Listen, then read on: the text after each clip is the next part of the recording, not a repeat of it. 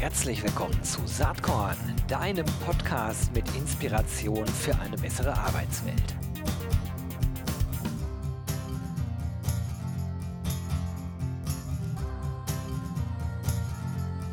Hallo und herzlich willkommen zum Saatkorn Podcast. Wer heute erwartet, wie üblich, hier was zu hören rund um Recruiting, New Work, Employer Branding, Retention, HR, People and Culture, ja, du kannst gleich wieder abschalten. Darum geht es heute nicht. Es geht ausschließlich um Heavy Metal.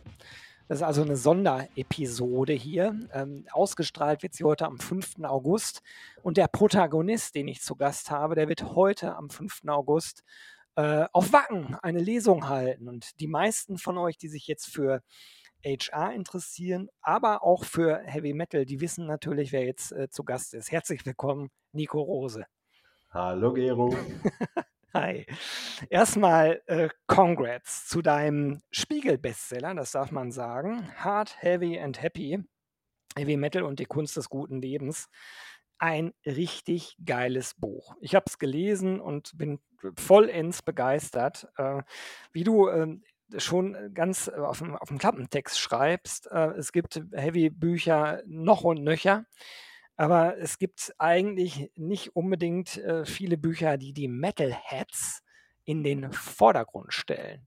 Und ja, für alle, die jetzt denken, okay, muss ich mir das anhören? Ich würde sagen, wer inklusiv denkt, der sollte jetzt natürlich auch ein Herz für Heavy Metal Fans haben und vielleicht mal weiterhören und dann vielleicht auch mal den einen oder anderen äh, Song sich anhören. Äh, man kann vielleicht was lernen. Aber, und wenn nicht, ist auch egal. Nico, wir werden sicherlich Spaß haben. Erzähl mir doch erstmal, die letzten drei Konzerte, wo du warst. Ich weiß, welche es sind, aber natürlich die HörerInnen wahrscheinlich nicht.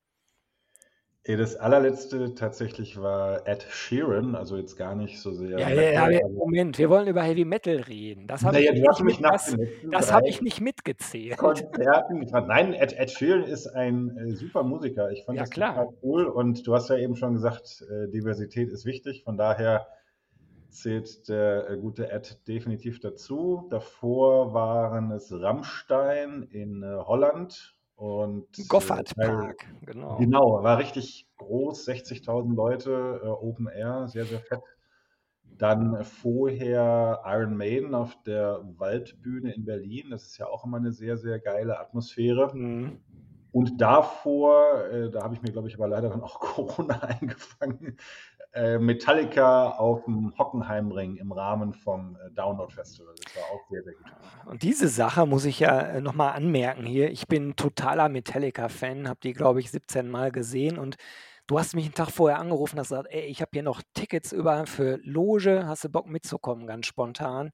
Aber ich war so durch vom RC-Festival, von äh, New Work Experience und all diesen ganzen Themen, dass ich echt gesagt habe, ich schaff's nicht. Und ich habe auch äh, insgeheim gedacht, voll nett von Nico, dass er mich in die Loge mit einlädt, aber Metallica in der Loge habe ich eigentlich gar keinen Bock drauf. Das muss man ganz vorne miterleben. Ja, einen Tag später kriegte ich von dir eine WhatsApp. Äh, ich war gar nicht in der Loge, sondern der, der Typ, den ich da getroffen habe, der hat gesagt, er hat äh, äh, Tickets für Snake Pit. So, für die nicht eingeweihten Snake Pit ist bei Metallica ganz vorne in der Bühne. Äh, und die Fotos, die du mir dann geschickt hast, die haben mir echt die Tränen in die Augen getrieben. Das hätte ich wirklich gerne gesehen. Ja. Ja, das hat auch Spaß gemacht. Ich habe mir äh, Sabaton vorher aus der Loge heraus. Das habe ich sogar gesehen, hast du gefilmt. Ne? Da habe ich noch gedacht, gut, dass ich nicht mit bin. Ja. Und, und dann, ja, war tatsächlich großartig. Also für mich war es erst das zweite Metallica-Konzert, weil ich die eigentlich erst sehr spät für mich entdeckt habe. Aber also du konntest James Hetfield im Grunde ablecken. Das war schon sehr, sehr cool. Ja, mega. Also da war ich schon wirklich dann geknickt äh, und habe dann aber auch gedacht, gut, hast du nicht anders verdient, wenn dich jemand so nett einlädt und du sagst das einfach ab, dann, dann muss die Strafe natürlich äh, kommen. Ja, Maiden auch immer geil natürlich. Wie auch schon öfter gesehen, jetzt auf der aktuellen Tour nicht. Äh, war das Programm anders als letzt, äh, vor zwei Jahren? Oder ist das immer noch so Best of? Ähm, ja, Main macht ja immer sehr viel Best-of, was glaube ich auch äh, wertgeschätzt wird. Jetzt in dem Fall der Auftakt. Die ersten drei Lieder waren von der ganz neuen Platte, die sie ja jetzt quasi so in, in der Corona-Zeit rausgebracht haben. Also tatsächlich auch die ersten drei von der Senjutsu. Und dann äh, kamen noch so ein, zwei, wo ich so, das war jetzt auch nicht unbedingt meins. Und dann, ich sag mal so, ab dem sechsten Lied einfach wirklich nur noch so die ganz großen Highlights. Und es macht mir einfach immer sehr viel Spaß. Ja, Maiden ist geil. Aber für mich, für mich sind Maiden geil bis einschließlich Somewhere in Time, also die ersten sieben Alben. Und danach äh, haben sie angefangen, mich doch tierisch zu langweilen. Ich, ich werde mit denen einfach nicht mehr warm auf Platte. Live geil, außer die setzen sich wieder in den Kopf, wir spielen das neue Album von A bis Z, Stichwort Goffard Park vor ein paar Jahren bei A Matter of Life and Death, da haben die wirklich das ganze Album durchgespielt und das ist ein langes Album. Das fand ich echt so semi, muss ich wirklich sagen. Ja, ja. ja ich finde Maiden live auch sehr viel besser als auf Platte. Ich finde es auf, auf Platte häufig so ein bisschen so ein bisschen dünn, ne? aber dann die Show dabei. Und ich muss sagen, auf der Waldbühne ist auch mal eine super Atmosphäre, mhm. wenn dann so langsam da die Sonne untergeht. Das hat schon, hat schon Stil. Und Rammstein, dazu muss ich äh, selber zwei Anekdoten erzählen. Also ich bin kein Rammstein-Fan, äh, würde ich jetzt sagen, aber live sind die natürlich eine absolute Macht. Also wer, wer die mal live gesehen hat, der, der, wird das garantiert bestätigen. Das erste Mal, als ich die gesehen habe, da war ich geschäftlich, äh, damals noch in, in der alten Bertelsmann-Rolle, geschäftlich in Barcelona und hatte dann abends nichts zu tun. Damals gab es noch Plattenläden, da bin ich natürlich dann äh, in irgendeinen Plattenladen rein, da gelangweilt die CD-Regale, Plattenregale durchwühlt äh, und dachte dann, okay, ich frage den Typen mal, ob irgendwie ein geiles Konzert abends ist hinter der Kasse. Und der sagt dann, ja, äh, spielt sogar eine deutsche Band, Rammstein. Ich so, aha, mh. Das war, als Mutter gerade rauskam. Also da waren die in, ja. in, Deutschland schon richtig groß und wie ich hinterher feststellte, in Spanien wohl auch. Äh, aber in meinem Kopf waren sie eigentlich noch ziemlich klein. Er sagte, ich habe hier noch zwei Tickets. Willst du eins haben? Und ich so, ja komm, eins kaufe ich jetzt. Und dann habe ich mich äh, mit dem Taxi dahin fahren lassen und habe gedacht, er fährt, fährt, mich jetzt in irgendeinen Club in Barcelona. Aber nein, er fuhr mich in ein Fußballstadion, was ausverkauft dann hinterher war, mit 40.000 Spaniern, die jeden Song mitgesungen haben. Und an dem Abend konnte ich mich diesem, äh, diesem Rammstein-Faszinosum auch absolut nicht entziehen. Das war schon richtig, richtig geil. Das war die eine Anekdote. Und die andere, Rammstein haben irgendwann auch übrigens im Goffard Park äh, bei Fields of Rock mal geheadlined. Und vor Rammstein war äh, mein, eine meiner absoluten Lieblingsbands, Black Sabbath, am Start. Mm. Originalbesetzung mit Ozzy. Und da bin ich echt steil gegangen und habe auch relativ viel Alkohol zu mir genommen. Und dann stand hinterher neben mir so ein, so ein Alt-Heavy, also wirklich so aus den 70er Jahren. Der hatte einen riesen Joint in der Hand und ich hatte eine Dose Bier in der Hand. Und der, der guckte mich dann so an und ich ihn. Er so, ja, soll mal tauschen? ich habe tierisch Durst. Ich so, ja komm, gib den Joint her. Und den habe ich dann geraucht und bin dann nach Black Sabbath bei der Umbaupause bin ich müde geworden, habe mich irgendwie hingelegt. Ich war mittendrin und bin wach geworden wie bei Rammstein bei Du hast, da schießen ja immer diese Raketen durchs Publikum, yeah. also übers Publikum her. Da bin ich wach geworden. Ich lag alle Viere von mir gestreckt, mitten im Publikum und wow, flog diese Rakete über mich her. Das war Wahnsinn. Das war die, die Rammstein-Anekdote. Ja. Aber gut, haben wir natürlich was gemeinsam, weil ich habe mein erstes Rammstein-Konzert allerdings deutlich später auch in äh, Barcelona erlebt. Ach, ich habe die witzig. lange auch nicht live gesehen, weil das jetzt, ich bin auch kein, kein Riesenfan, aber ich finde, das ist einfach einfach, was man, man gesehen haben muss.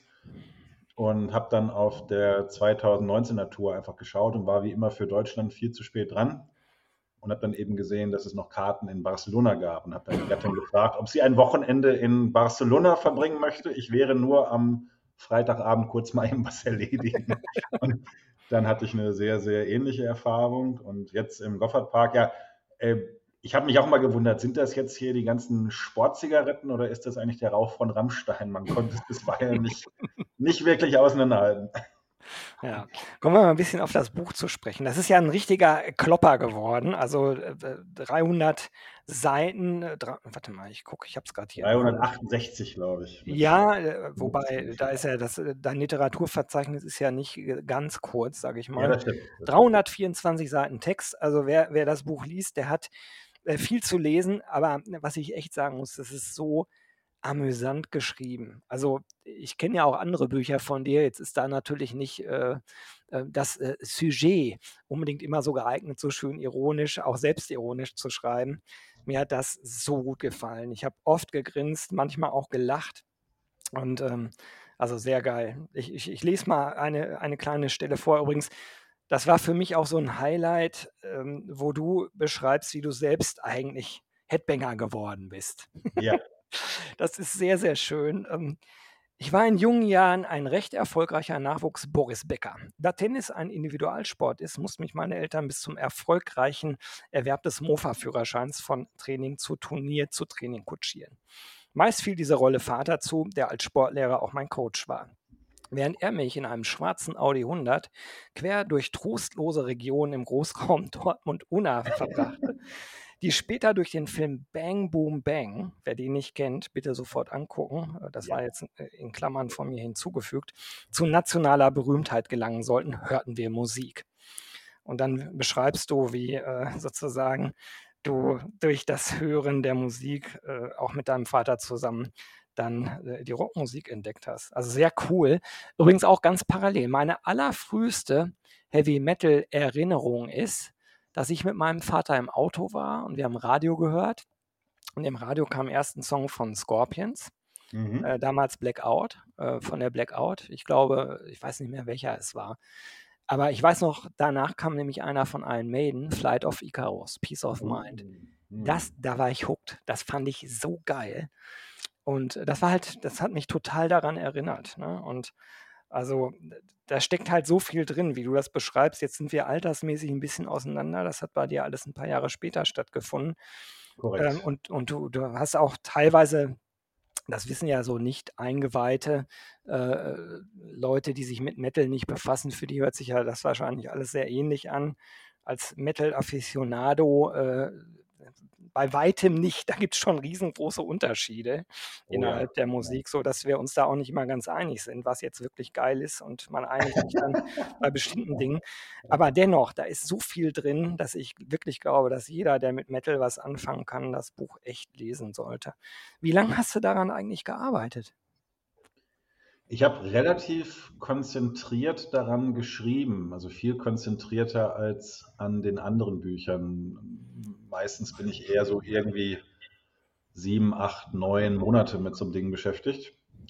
Und das hier habe ich relativ kurz durchgeschrieben. Ich habe so irgendwann, ich glaube, zwei Wochen vor Weihnachten 2021 habe ich angefangen und habe das dann im Grunde ja so Ende März 2022 abgegeben. Ne? Also so irgendwie dreieinhalb Monate.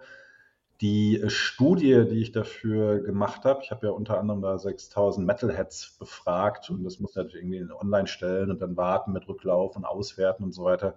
Das hatte ich allerdings schon im Herbst angefangen und so ein paar konzeptuelle Ideen lagen tatsächlich auch schon so, so zweieinhalb Jahre in der Schublade, weil es tatsächlich so von vorne bis hinten insgesamt fast äh, vier Jahre gedauert hat, so von der ersten Idee, mal darüber sprechen mit dem Verlag, bis sich dann irgendjemand wirklich dafür erwärmen konnte. Das Mhm. äh, hat, hat eben gedauert. Aber reine Schreibzeit, wirklich so drei, dreieinhalb Monate, das war eigentlich sehr, sehr flott für meine Verhältnisse. Na cool. Also übrigens die Studie, ich war ganz überrascht, weil ich hatte gedacht, ähm, dass die Studie sozusagen das Herzstück des Buches ist. Aber bei weitem ist das ja nicht der Fall. Das ist äh, quasi ein Anhang, äh, nachdem das eigentliche Buch schon mehr oder weniger zu Ende ist, von etwa 30 Seiten nochmal, wo es um die Studie geht, die du ja auch ähm, auf Facebook schon äh, veröffentlicht hattest, ne? Also Ja. mit den Bildern. Und da war ich überrascht, weil ich dachte, die Studie ähm, ist sozusagen ähm, das ist das Buch, aber das ist ja überhaupt gar nicht so. Nee, das ist einfach viele Dinge miteinander verwoben. Ne? Also wie du gerade schon gesagt hast, ein paar äh, Dörnekes, die so ein bisschen autobiografisch geprägt sind. Dann gibt es ein paar Kapitel, wo ich auch ganz klassisch wirklich also auf bestehende Forschung zurückgreife. Dann gibt es ja insgesamt noch acht Interviews in dem Buch und dann eben noch diese Studie, die ich ja punktuell auch immer wieder aufgreife. Und ich glaube, das wird eben alles so miteinander verwoben. Ne? Irgendwie, also äh, das Autobiografische ist dann wahrscheinlich eher das, wo man ein bisschen schmunzeln kann und das andere dann eher, wo man sagt, ich kann vielleicht sogar noch ein bisschen was lernen über Psychologie oder über Metal und die Kultur und das wird so alles miteinander verquirlt. So hatte ich mir das gedacht. Ja, und so ist es auch gelungen. Also es ist wirklich so, das hört sich jetzt so ein bisschen nach Stückwerk an, aber so, so wirkt das Buch wirklich nicht, wenn man es liest, sondern es wirkt eher wie ein großes Ganzes. Und ich habe zuerst die, äh, die weißen Seiten des Buches gelesen. Also das äh, muss man einmal erklären. Die Interviews sind alle schwa auf schwarzen äh, Seiten gedruckt. Ähm, so, und äh, in den weißen Seiten findet das eigentliche Buch so sozusagen statt ähm, wo dann natürlich immer Referenzen auf die Interviews äh, dazwischen auch stattfinden. Ich habe die Interviews dann alle hinterher gelesen, war auch ganz interessant. Also so eine äh, Sabina Klaassen von Holy Moses kannte ich natürlich. Äh, die hat ja auch ganz früher, also neben ihrer äh, Sangeskunst im Thrash-Bereich, die hat auch mal so eine Metal-Sendung moderiert, glaube ich, Metalla oder so. Äh, ganz Ja. früher. Ähm, Ja, ne, die hat schon ganz viel gemacht. Die war schon mit 14 oder 15 war die, glaube ich, irgendwie schon auf RTL 2 oder so ja, ja, ganz genau. Ne? Und dann ja, also ganz, ganz faszinierende Persönlichkeit. Und die arbeitet schon seit vielen Jahren nebenbei als äh, Psychotherapeutin. Und das war auch im, im Grunde so ein bisschen das Suchschema. Ne? Also Mhm. ich hätte natürlich jetzt auch sagen können, irgendwie, ich versuche einfach meine, meine musikalischen Helden zu versammeln und die zu interviewen.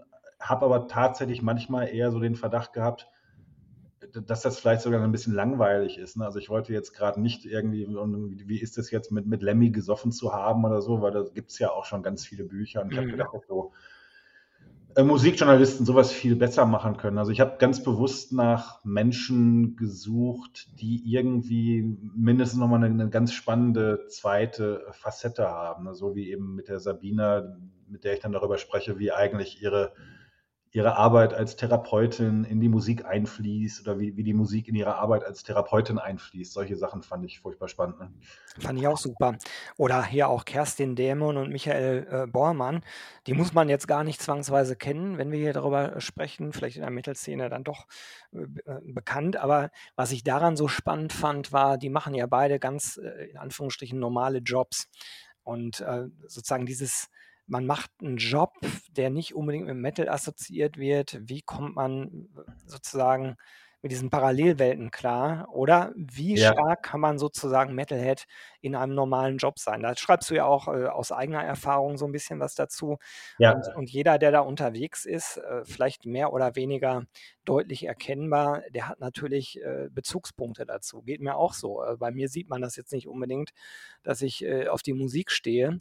Ähm, aber aber es, es ist schon so, ne, dass so eine gewisse Gemeinschaft da ist und wenn man weiß, äh, da ist jemand, der hört die Musik, das ist dann viel leichter ins Gespräch zu kommen. Ne? Ist halt so. ja, total. Das beschreibe ich ja auch in einem Kapitel so ein bisschen diesen, diesen Begriff von dieser Outsider Togetherness. Ne? Also du, du bist gemeinsam einfach ein bisschen anders, wenn, wenn auch nur Gefühl. Ne? Ich glaube, wir beide, wir können das optisch ganz gut verstecken, wenn wir das wollen.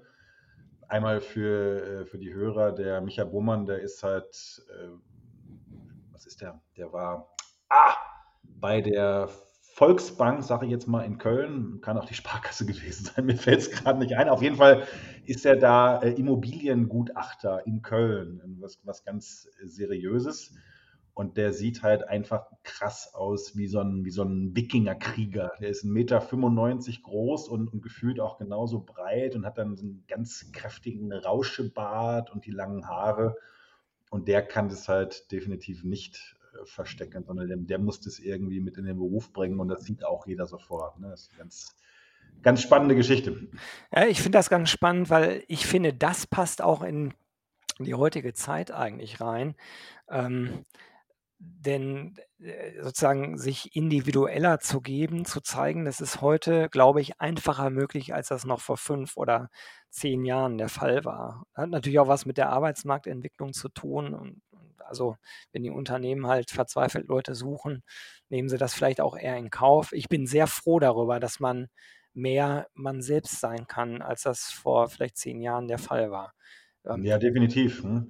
Und ich glaube, dass sich die, also ich meine, am Ende des Tages natürlich brauchst du gewisse Konventionen und mir ist auch klar, dass du in einer Bank vielleicht noch ein bisschen anders rumläufst als jetzt in einem Berliner Startup. Aber insgesamt, glaube ich, müssen sich die Unternehmen halt schon überlegen, wie, wie viel von dem Menschen möchte ich eigentlich da vor Ort haben. Und ich sage deswegen auch immer, also bei mir in meinem inneren Metalhead ist unglaublich viel äh, Energie gespeichert. Das ist mal Lebensenergie, aber auch kreative Energie, auch natürlich ein bisschen Schabernack, den kauft man dann mit ein. Und ähm, Unternehmen was mir jetzt sagen würde, du darfst es aber nicht mitbringen äh, hier in unsere heiligen Hallen, die würden halt wirklich nur, keine Ahnung, 70 oder, oder noch weniger Prozent von mir bekommen. Und das ist eigentlich dumm. Ne?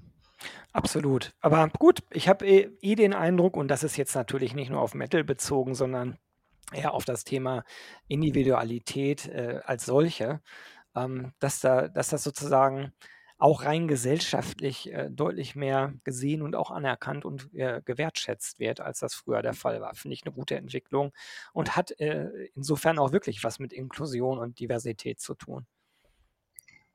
Ja, definitiv. Also ich glaube, dass da schon ganz viel geleistet wurde in den letzten 20, 30, 40 Jahren. Und ich, das schreibe ich ja auch in dem Buch. Und am Ende ist Musik ja im Grunde vielleicht wie so ein, so ein Kinkerlitzchen. Ne? Und wenn du jetzt darüber nachdenkst, äh, welche sexuelle Orientierung habe ich meist und, und ähm, wenn ich da das Gefühl habe, dass ich das nicht mitbringen darf oder dass das auch nur irgendwie in Frage gestellt wird, das ist ja unglaublich schrecklich für, für den Menschen erstmal und damit natürlich mittelbar auch dann für so, so Themen wie Motivation und Engagement. Ne? Also von daher, ja, wir sind schon ein gutes Stück des Weges gekommen, aber ich glaube, da geht noch ganz viel mehr. Ja, das glaube ich auch. Übrigens, diese, diese, diesen Satz, den du gerade gesagt hast, ich weiß, dass du das selbst für dich nicht so denkst, da schreibst du auch sehr eindrücklich welche Bedeutung äh, die Musik für dich hat. Also quasi eine lebensrettende Bedeutung, wenn man es ganz ernst nimmt. Ne? Müssen wir jetzt nicht vertieft drauf eingehen, kann man ja im Buch nachlesen.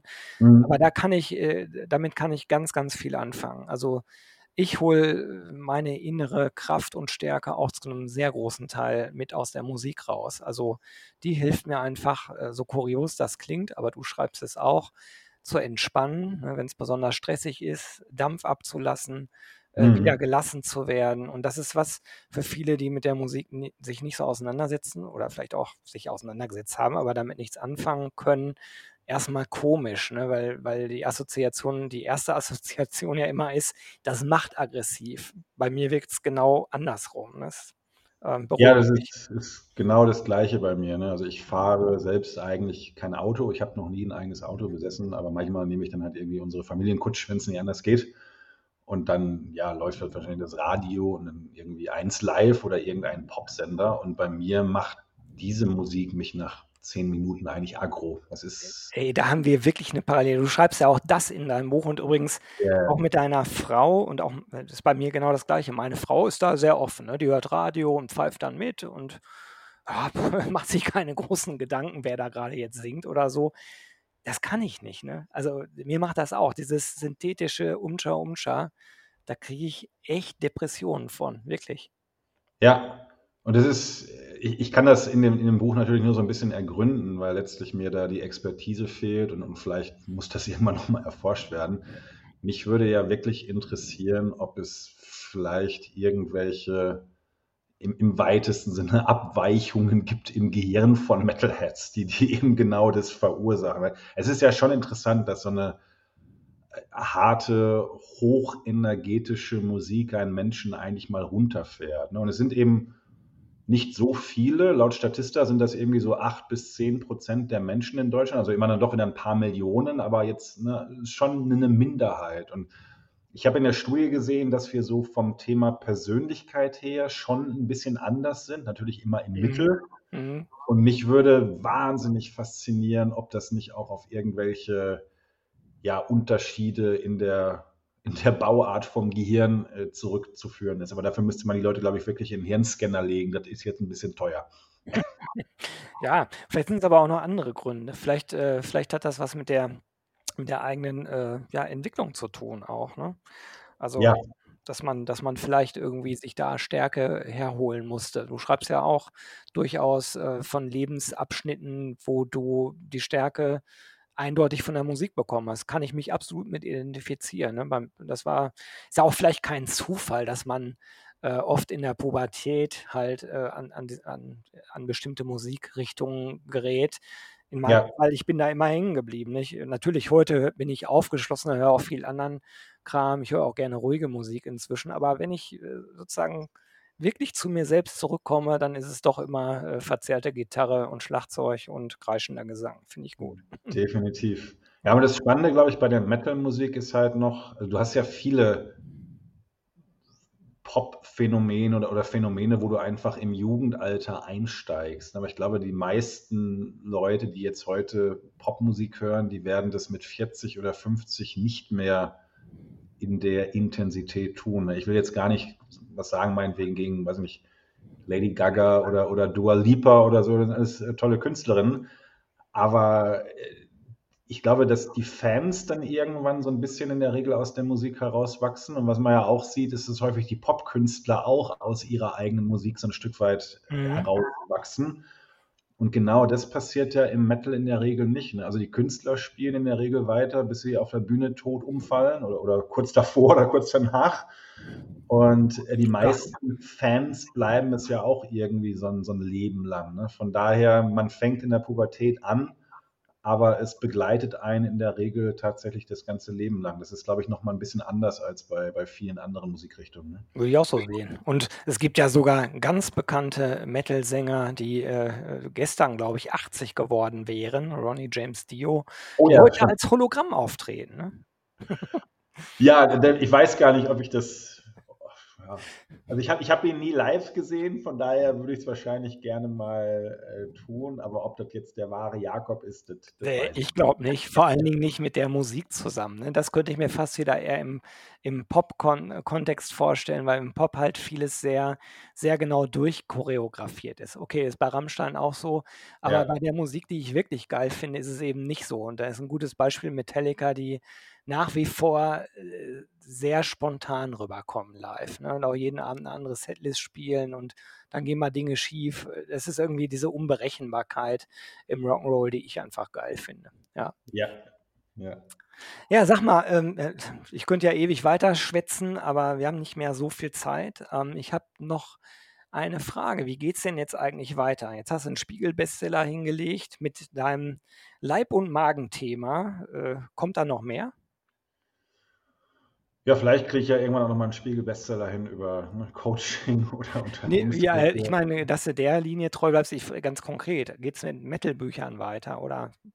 Ja, ich habe tatsächlich, nachdem ich mich jetzt ein paar Wochen gedrückt habe, heute den äh, Vertrag unterzeichnet rausgeschickt. Ja, Also ich Glückwunsch. arbeite mit äh, einem Kollegen, mit dem Götz Ulmer zusammen, der einer der, äh, ja, ich glaube so kreativsten Kreativmanager in Deutschland ist. Der war lange bei Jung von Matt, mittlerweile bei der McCann Group, an einem Buch. Das ist, ich glaube, das braucht ehrlich gesagt kein Mensch, aber wir wollen es halt trotzdem irgendwie. Also ich werde, ich weiß ja auch schon, um was es geht. genau.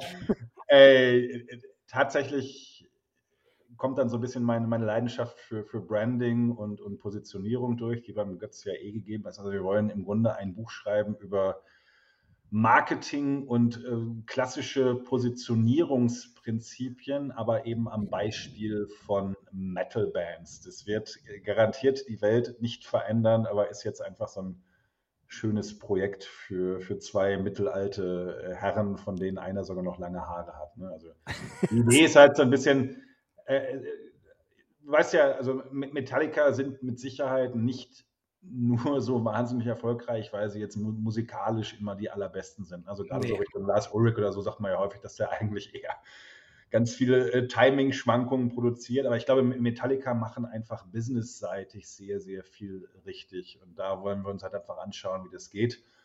Und auf der anderen Seite hast du dann so Phänomene ne, wie Metallica gegen Megadeth, der ewige Kampf. Ne? Metallica ist irgendwie die, die größte Metalband der Welt und Megadeth ist dann irgendwie der, der coole, bessere, schlauere Zweite im Bunde. Und sowas gibt es natürlich im Business auch. Ne? So Pepsi gegen Cola.